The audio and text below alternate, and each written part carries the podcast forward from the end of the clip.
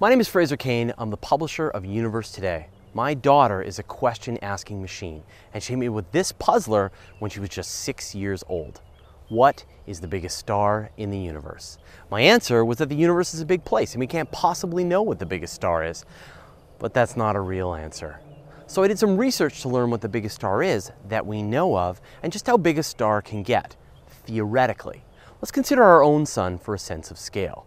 The sun measures 700,000 kilometers from the center to its surface. This distance is known as a solar radius. The mass of the sun is 2 times 10 to the power of 30 kilograms, and this is what we call one solar mass. We use a solar mass and a solar radius to give us relative terms to describe the size of other stars in our universe. And this makes it easier for us to wrap our heads around just how incomprehensibly gigantic these things are. When we think of big stars, they're both, they're both massive stars and large stars. Astronomers theorize that the most massive star you could possibly get is 150 solar masses, or 150 times the mass of our Sun. And they would have only existed in the early universe when stars were made of pure hydrogen and helium and trace metals left over from the Big Bang.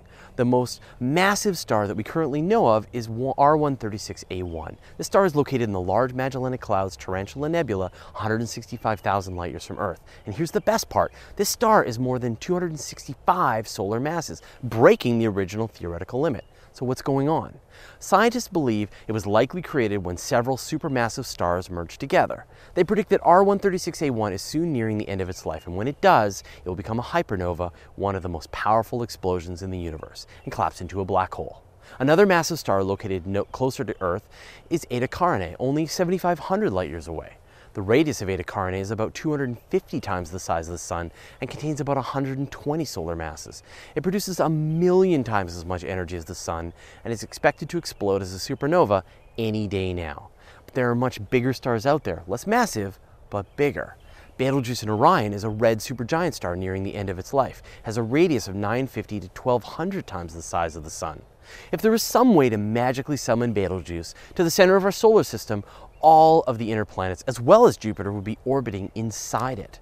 There's some controversy, but the biggest known star is VY Canis Majoris, a monster located 3,900 light years away. Good thing it's so far away because it's huge. It measures 1,300 to 1,540 times wider than the Sun, and if it was located in the solar system, it would engulf the orbit of Saturn.